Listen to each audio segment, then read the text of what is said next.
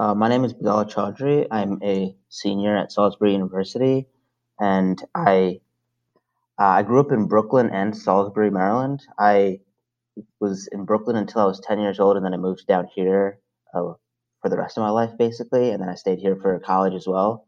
Um, it's an interesting mix because I got to live in both the city, more rush of a vibe, and also like Salisbury, which is a really small town.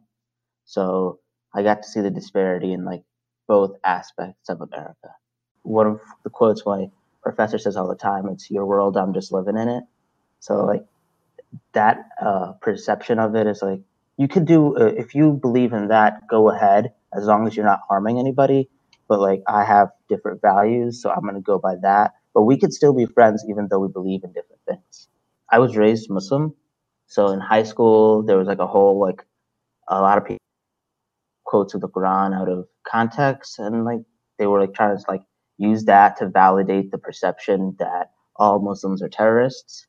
So I kind of like, and like then I also had my friends that were like getting angry because like you're really just attacking who they are as a person with the, the values they were raised on.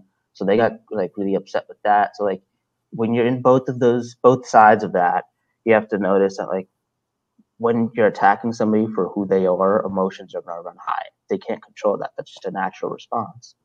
But you have to understand that the people on the side that think that, like for example, that think all Muslims are terrorists, they're just coming from in more of an uneducated or not fully educated viewpoint about it because they're looking at what the translation says online. As opposed to uh, the, my Muslim friends and who have read the Quran in its Arabic connotation. They know like the overall context. And also, a lot of people can relate to the aspect of if you type something in and Google Translate, it's not going to give you the exact like quote about what it is. So, uh, like I just had to like sit down with everybody, and we were like kind of like breaking up like each of the arguments that everybody had, just like explain the uh, context of it, so to speak it's just more about understanding each other, I guess, with any issue overall. Like even with uh, Black Lives Matter, a lot of people were going in retaliation, saying all lives matter.